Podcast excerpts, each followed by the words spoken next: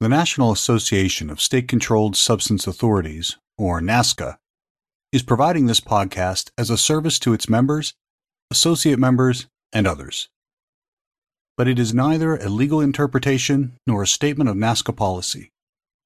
Reference to any specific product or entity does not constitute an endorsement or recommendation by the NASCSA Association. Views expressed by guests are their own, and their appearance on this program does not imply an endorsement of them or any entity they represent. Views and opinions expressed by the NASCSA podcast host are those of the podcast host and do not necessarily reflect the view of NASCSA or any of its officials. If you have any questions about this disclaimer, please contact our office at nascsa.org.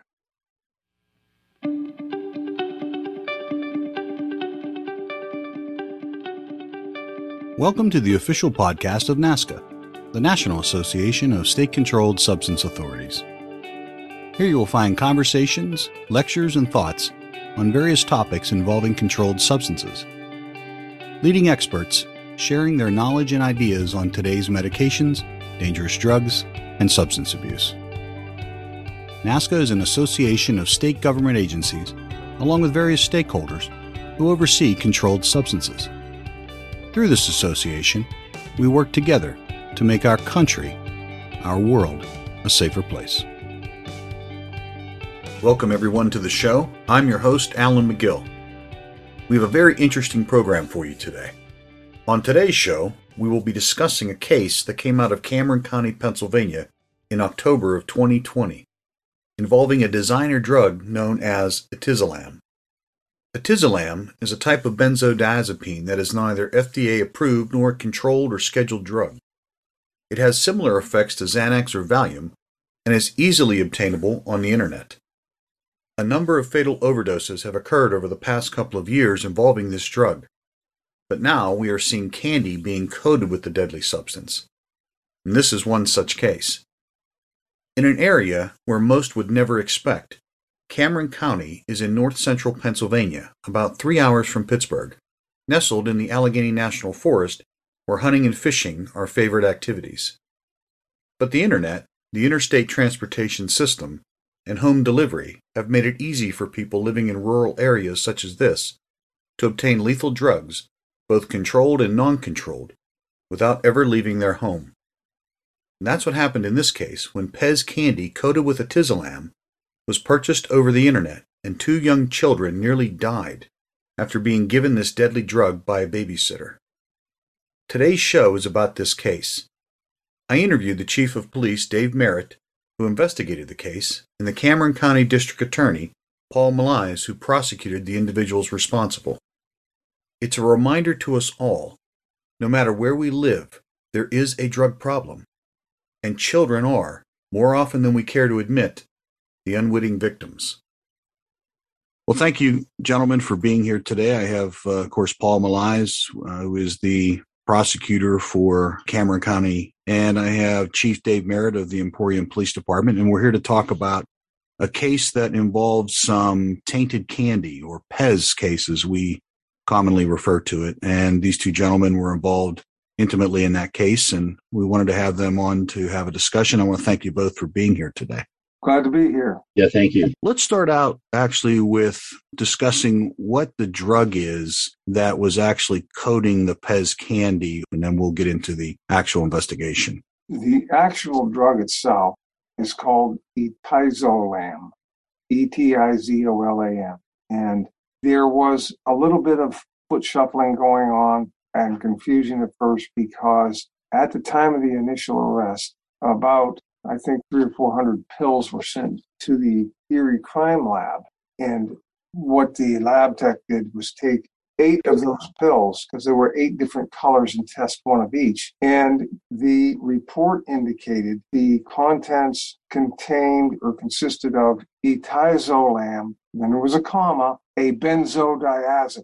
Okay, now that kind of confused things from the very beginning for us because we were laypersons thinking this is a benzodiazepine. So we charged the defendants with this particular crime. as it worked out, and we it came to be known, and we hired an expert, Dr. Brian Negrini, Etizolam is really in a league of its own. It is a benzodiazepine type drug. It is not a benzodiazepine.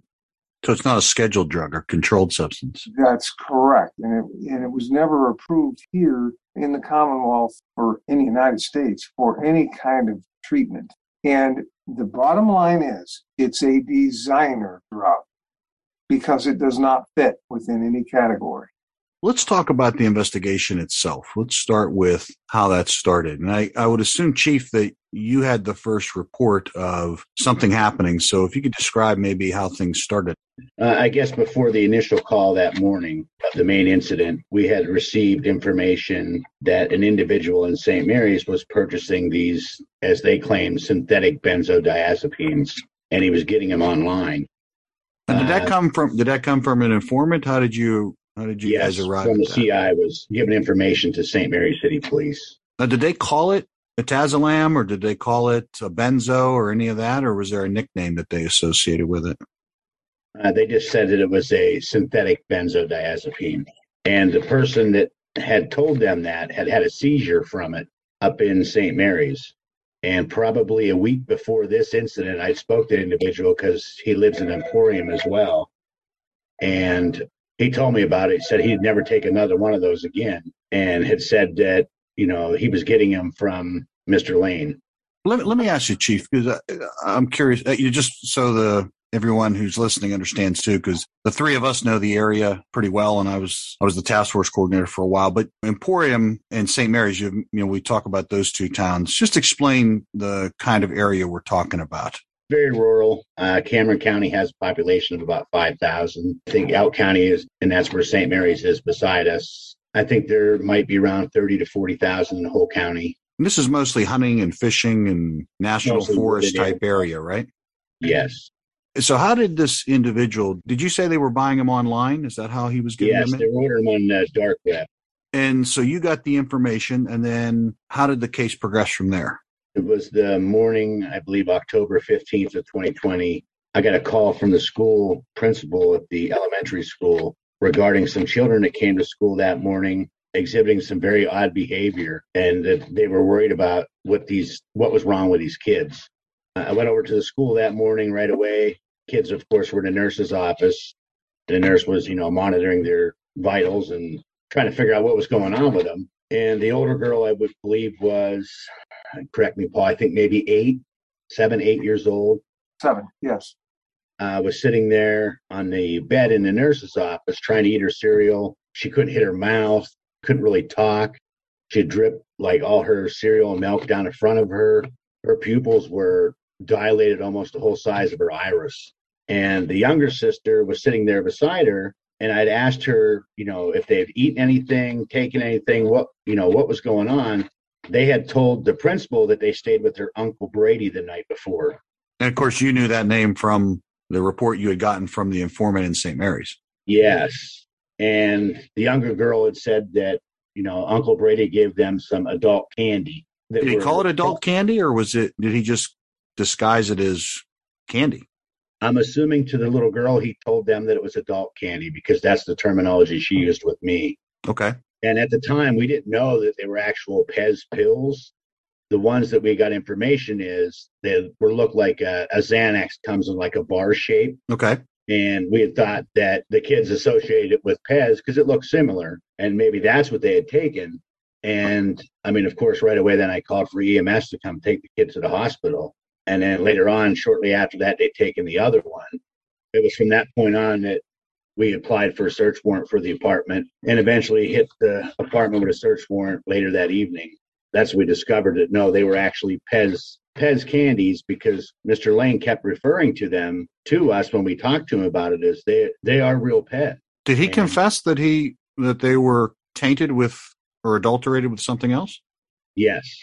Yeah, he explained to us what they were, how he had bought them off the internet, and he actually had them in Pez, you know, the Pez dispensers. And on the bottoms of the dispensers, he had a piece of tape written on the tape was the milligram that was supposed to be associated with whichever ones he put in there. What was the milligram? Uh, I believe some were one point something and some were 2.5 milligram they had labeled. I see. Can I interrupt everybody a second? Sure. This might help some police officers down the road. As a district attorney, I'm familiar with uh, horizontal gaze nystagmus. I'm familiar with vertical gaze nystagmus. For the first time, I heard of circular gaze nystagmus. And these girls exhibited it. Uh, never heard of it before. Dave, would you explain what you saw? You said their pupils were obviously uh, not normal, but explain what their eyes or the one older girl's eyes looked like and what she was doing. Yeah, it was almost as if her eyes were rolling in a circular motion. She couldn't focus on anything. Where normally you'd see an eye, you know, move side to side. This was kind of going in a circle pattern. Is it like when someone is looking around, when you're looking in a circular way around a room, or just the iris itself? I wouldn't say looking around a whole room, but a small circular pattern. Almost like they couldn't stay still or in one spot in her eye. Is that yes, what you mean? like she couldn't focus on one thing. Her eye was trying to focus, but wasn't able to. Did Dr. Negrini or anybody else talk about that being a normal symptom of taking etizolam? He testified, he explained that this is a very rare event, uh, this circular nystagmus, and that it is a sign that the nerves have been overloaded with this particular drug, and I'm assuming others as well. I'm not familiar enough to, to say that, but that this is a precursor. Uh, When you see circular nystagmus, the next step, if it's at a stage where it's witnessed when they have just taken it or they've taken extra in between, the next step, things start shutting down. The heart, the children can't breathe, and so forth. This was a very, very traumatic, serious event when the, the circular nystagmus occurred. That's the way he testified. I don't want to jump ahead too much, but how did these girls survive? Because it sounds like they were in pretty dire straits at this point. It was a miracle. They were both taken via ambulance. Their oxygen level was 92%, which the doctor indicated the breathing rate had, uh, suppressed. So their breathing rate went way down. Now they're kids. They're tougher than nails. So the ambulance personnel gave each of the kids administered oxygen to each of the children on the way. And their oxygen levels within, by the time they got to the hospital, which is a half hour from Emporium, uh, Cameron County, where this occurred, their oxygen levels were 99%. They were doing excellent. But it's question of flushing it out, liquids, IVs. There isn't a Narcan for this stuff. It's just sit tight, wait, and you know, hope to God that they start reversing and come out of it, which both of them did by three or four in the afternoon. I think it was four o'clock that they were discharged. The grandmother was the custodian of both kids, and she stayed up all night with the one girl, very much afraid that she was going to fall asleep and never ever wake up. But by the following morning, both girls were back to normal. Well, Chief, when you were at the house and he was he had confessed to, or at least had disclosed to you that he had this metazolam Pez. Did he describe how it was tainted? Was it metazolam that was pressed to look like Pez, or was it actual Pez candy that somehow had it mixed in?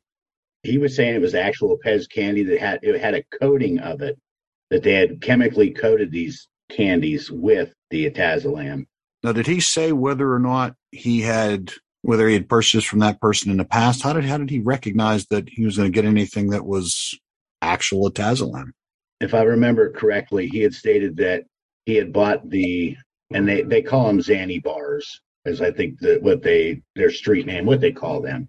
But he had bought those from them, and Now, when you say Xanny bars, are you talking about a Taslam that's made to look like the Xanax yes, typical bars? So, Yes. so he's not he's not calling the Pez Xanny bars. He's talking about No. buying another product, but then he wanted to buy these. yes, he had met somebody and from actually Potter County. I'm not sure. I I, th- I want to say he might have been in jail with him for a little bit on a different incident. And this person had told him about ordering this stuff online and how to get on the, the dark web and find it. And that this individual is ordering all kinds of drugs from the dark web. So that's where he had gotten the information to actually look this up and find it. Did he ever say why he gave the children the adult candy? He said to calm them down. Now, why why were they with him? Because he was the uncle, right? No, he's not any relation, but that's what the kids had called him at that time, only because I'm thinking the parents, I guess you got to put it in perspective the family dynamics with that family. The two girls and one older brother who's like 10 all stayed with their biological dad because biological mother was in jail. And biological dad started dating a girl from Emporium. They had one child together, and he had moved down here with her. So he had custody of his three children, plus a newborn with the new girlfriend, as well as her maybe one or two year old kid. Okay. And new girlfriend, you know, is from here, knew this family. They So are how, how do they wind up at Brady's place? they live maybe a block across the street. Okay. They don't live very far from them. So they go to Brady's and they want to have Brady lives there with his mother and a younger brother. And the story gets kind of mixed between who you ask, which ones. And that was part of the whole conspiracy of this was who actually was in charge to watch the kids, who saw the kids.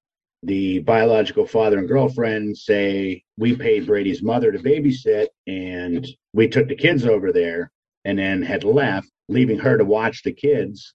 And she, you know, then says, Well, I wasn't there, that Brady watched the kids. So mom and dad take their kids over so that Brady's mother can watch the kids and pays them to babysit, pays her to babysit the kids. That's But she claims that she wasn't there for a period of time and lets Brady babysit them, and then he gives them the etizolam or the Pez candy. yes. I see. He So- says the girls are running around and they're just being they're being too wound up, too loud, making too much noise. And so he thought it was a good idea to give them some designer drugs. Yes. After you had, so how much did you recover from his house at the time? Do you know how much he bought? Actually, let's start with that. Do you know how much, how many the candies that he had actually purchased? Uh, one of the packages I think was still still sealed. In total, I think we counted. I, I could be wrong. Nine hundred, right around nine hundred Pez candies. Was he selling the, you know, as well? Was he selling the Pez candy to other folks? Yes, and I think that's why he had the dispensers label because he was essentially selling them a Pez dispenser full of these. So that was a, a good way to defeat law enforcement when you see a, a Pez dispenser. Yeah, and on that note, later on we find out that PSP responded to a overdose out just outside of the borough. Individuals overdosed. They don't know what on, you know, possibly heroin. They find a pill bottle in his vehicle. It's full of Pez candy, and they can't figure out why he's got Pez candy in a pill container. But you know, just put it back and move along because it's Pez candy. So we know that, and you know, now hindsight, that guy might have been overdosing on these because it's going to do the same thing as a as heroin would do. It's going to, you know, slow them down, cause drowsiness. Did you ever have an indication of how much he was selling it for? No, So after you recover this, how many of the pills did you say you you said there was? altogether, I think we got like 900 out of the entire. They were everywhere in the apartment. Okay, Some So- still in in sealed bags, some in dispensers. I don't think there's a room in the apartment that did not contain some Pez candy. wow, and it was all tainted to your knowledge. No, because the one boy was given uh, straight Pez candies. right? Yeah, any of the Pez candy that were not in the original Pez wrappers, there were several because, of course, he was buying Pez dispensers to put these in. So with that new Pez dispenser comes some regular Pez.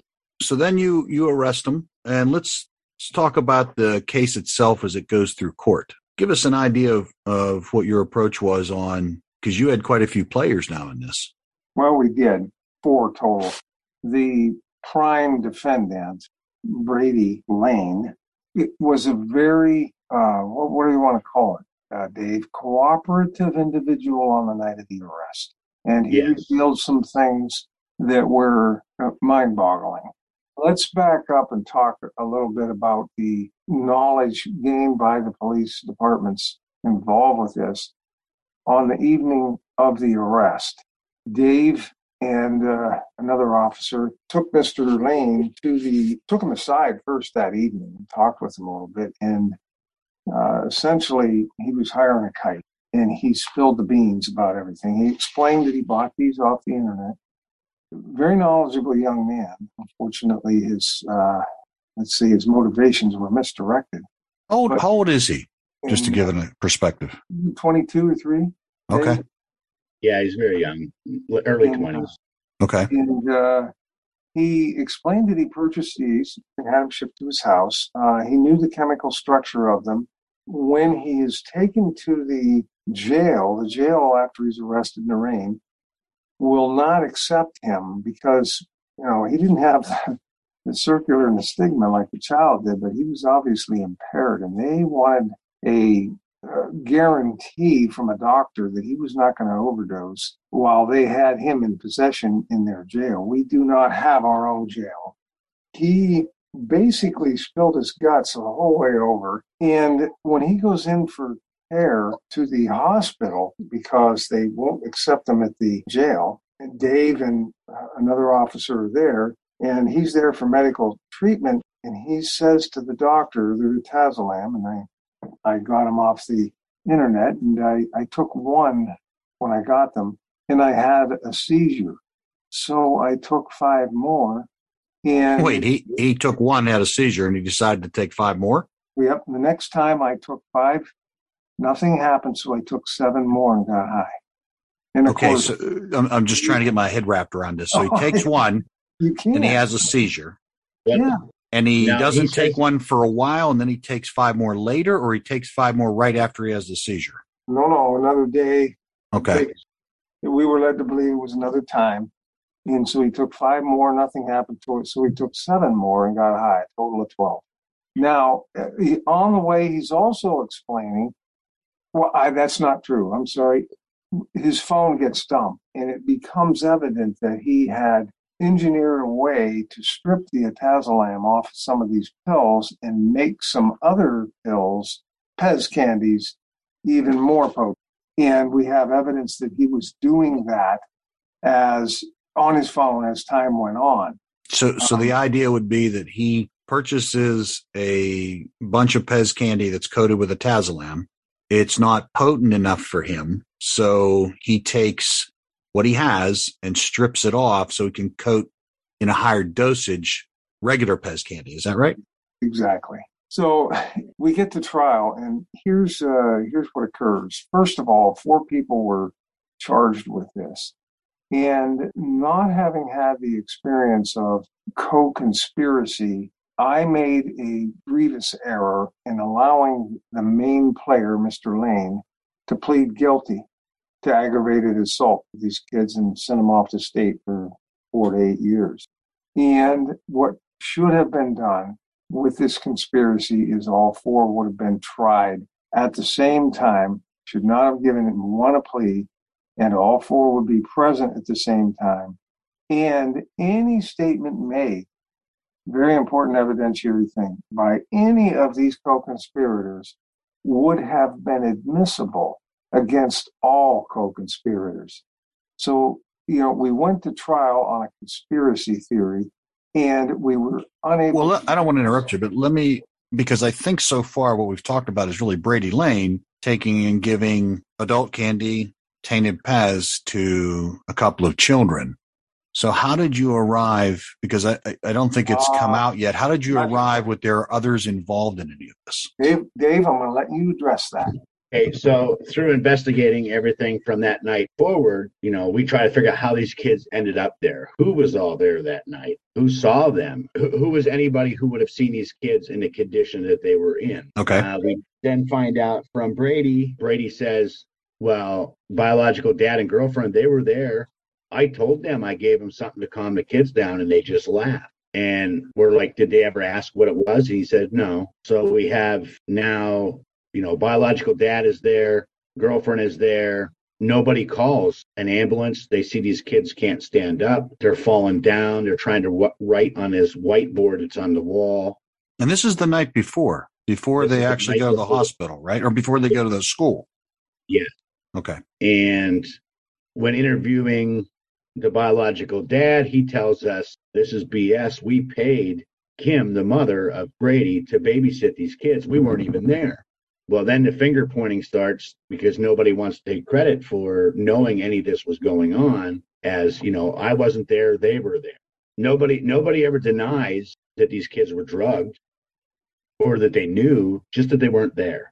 It wasn't their responsibility to call for help or to do anything for these children. So, was the mother who was paid? Was she there? Do you have information that she was there, present when Brady gave him the pills? There was nobody there when Brady gave them to them, but they were there when Brady informed them of what he had done and observed these kids' behaviors. So, Paul, your theory was, or I guess your idea of charging them was that they were there even if it was after the fact and did nothing to notify ambulatory services or anybody else that these children were that had been poisoned essentially. That's that's correct. And that theory was none other than uh, my dear friend and our great uh, helper from the drug task force fred uh, myers. And that was something that i think we had if we'd have tried them all four together because the main player, Brady, had made the statements that uh, he told the parents about this, or he didn't tell them what it was. He just gave them something to calm them down. The 10 year old brother was not being, shall I say, loud and disruptive as the two little girls were that evening. So Brady gave him a regular Pez candy. And uh, he said he witnessed his 10 year old boy testify and he witnessed his sister laying on the floor, flailing with her arms, and she couldn't get up. She had fallen down while she was trying to write on a whiteboard and whatnot. And he said that, you know, my dad came in and went to bed, and I don't know if he saw him, so we couldn't establish it from him, but we could not establish the knowledge imputed to him as a co conspirator for the crime of endangering welfare of children and conspiracy to commit aggravated assault against these two children because the main player had pled guilty and we could not use his statement. Uh, we could have, in hindsight, brought him to, subpoenaed him and brought him to court. We knew he was not going to be a friendly witness, but my error was in letting him plea at all. We should have proceeded so we had all of his statements in. He had spilled his guts the most, implicating all the other people, the parents and his own mother. That was the fourth person there that saw all this. And she, by the way, said, and we got this into evidence to the police officer, quote, I told them they should do something about those kids, end quote. And that statement was directed at the children's parents. But the judge felt there was not sufficient evidence to establish a conspiracy. You got to have an agreement.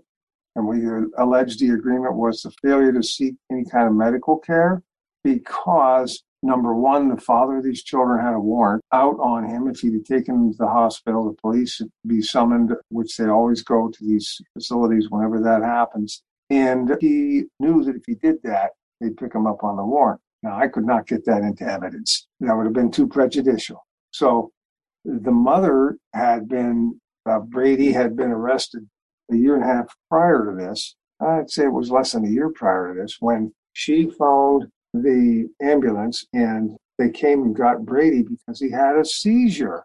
And now we know the seizure was from the etizolam. Well, when the police walk in behind the emergency personnel, she's got drugs all over and she gets charged. So she wasn't going to call. Uh, and uh, this just kept snowballing. But the bottom line is when you try a conspiracy, have everybody there or get agreement in writing from whoever's going to plea on what it is they're going to testify to. And it sounds, of course, like nobody really cared about the kids. He gives them the etizolam, maybe not necessarily to injure them, but certainly to get them to calm down. But then after they're clearly impaired and in, in peril, he doesn't either recognize it or doesn't care because he's afraid and, and nobody does anything, including the mom. That morning, the girlfriend of the biological dad takes the two girls to the school bus. And that's when we find out later on is these girls had eaten more of these candies, we believe, in the morning because they were everywhere in the apartment. They were just laying about. They were they were everywhere. So the girls just did it on their own, or is there indication that he gave them more? We think in the morning they had them left over from the night before or found them laying there and ate one. The oldest one, when she gets on the bus, when she gets, I mean, it's probably a, a 15 minute tops bus ride from where she gets on the bus till she gets to school. But when girlfriend puts her on the bus that morning, she literally has to take her hand and place it on the railing of the opening of the bus and pretty much push her onto the bus. She can barely walk and they have to carry her into the school. Uh, Dave, tell them about the email. Then, right after girlfriend puts the children on the bus, she goes back and emails the school, the teacher, and says, you know, hey, she wasn't feeling well. She was up. She didn't sleep well last night. So if she wants to come home, make sure you call me right away. And is this Brady's mother or is this the girlfriend? This is the girlfriend of the biological father. Now, did they recover from his giving the Pez the night before and then they get redosed? Is that is that how it goes? Or how long does it, I guess how long does etizolam stay in your system? Would it have been something where they already would have had some in their system from the They would have had some in there from the night before yet. And then if they ate another one in the morning, that's I when it compounded it. Yes, to give an idea, according to Dr. Negrini, the etizolam is actually prescribed in China or Japan, Italy, India to treat anxiety and sleep disorders, but in the doses of 0.25 milligram up to one is the maximum. And if he would have given them just one Pez candy, would have been 2.5 milligrams, which would have been easily double what an adult would have gotten, if not triple according to him, it, I mean, it's it's not a benzodiazepine, but as we learned in other designer drugs, is these people chemically create this stuff that's close, but you know, might have one leg different, one thing different to, as to circumvent the law. We learned this with the bath salts. Sure. Were making the bath salts, then you know, you had APV. Well, then that was outlawed, so they made an MPV. Yeah, and they were doing the same thing with fentanyl as well. But according to them, the uh, etizolam is 10 times more potent than diazepam or Valium. So to give these, you know, this girl might have been 57 pounds, 60 pounds if tops. And according to him, to Dr. Negrini, this will last 30 minutes to two hours is the average peak level in their in their system and can take eight hours to wear off. The recommended dosage, they would have had twice that, if not more. Bottom line is, it's a miracle that those two girls didn't die. What was the outcome of the trial? What did they get sentenced to? Let's start with Brady first. What happened with him? Well, he got a 40 to 8 year sentence for aggravated assault. And the aggravated assault was for one child. That's what that called for, four to eight, offered to him, and he accepted it. The conspiracy to commit aggravated assault and endangering welfare of children charges against the other three co-defendants were dismissed at the conclusion of the Commonwealth's case by the judge because he felt there was not sufficient evidence to establish an agreement between the three that were tried. Did they wind up pleading guilty to another type of charge? Well, there were two of them were found guilty of possession at the time they were arrested. Following day after this uh, evening of trouble, they both possessed the paraphernalia and/or drugs, and they were. And it wasn't etizolam; it was another drug. Both of them, and uh, they pled guilty to those at the conclusion of the Commonwealth's case and were sentenced. How about you, Chief? Anything you want to add? it was a very educational the whole process the from learning about these things and what people are getting I- i guess when i posted this on our facebook page about these pez candies because of course now this was the 15th of october what's coming up is halloween you know one of the biggest things that we preach to the kids is you know have your parents check your candy and here we have a case where this individual has essentially Pez candy and Pez dispensers that to these kids, other than the one saying it tasted sour, so he spit it out, is going to be a regular looking candy that a parent may not find suspicious. I want to thank you both for being on the show today. I, I think this is a fascinating case, and I really appreciate you spending the time with me to discuss this. This will go out to our members, and hopefully they'll get to learn something too, not just from you know our own perspectives as professionals, but as members of communities. I really appreciate you guys sitting down and taking the time with me today. I might add these websites all sell it. You can sell the you can buy the actual Pez candy. You can put Pez Etizolam in the Google search, hit enter, and there it is. It pops up, and it's um, not reached epidemic proportions here. It's, it was isolated. We had one person dealing with it. I will add that we have the DAs in Elk, Cameron, and uh, McKean counties have collectively sent a letter to the Department of Health, copied the uh, sentencing people, sent it to our legislators, and asked them to please, please categorize this not as a designer drug, which involves a significant amount of proof from an expert, classify it as a controlled substance, and uh, put it in the sentencing guidelines. Unfortunately, at this point, uh, over a year later, it's fallen on deaf ears, but we're trying. Well, thank you very much, gentlemen. I appreciate you being here. All right, sir. Good talking right. to you. Have a good yes, one. Yes, yes, and thank you for having us. I'm your host, Alan McGill.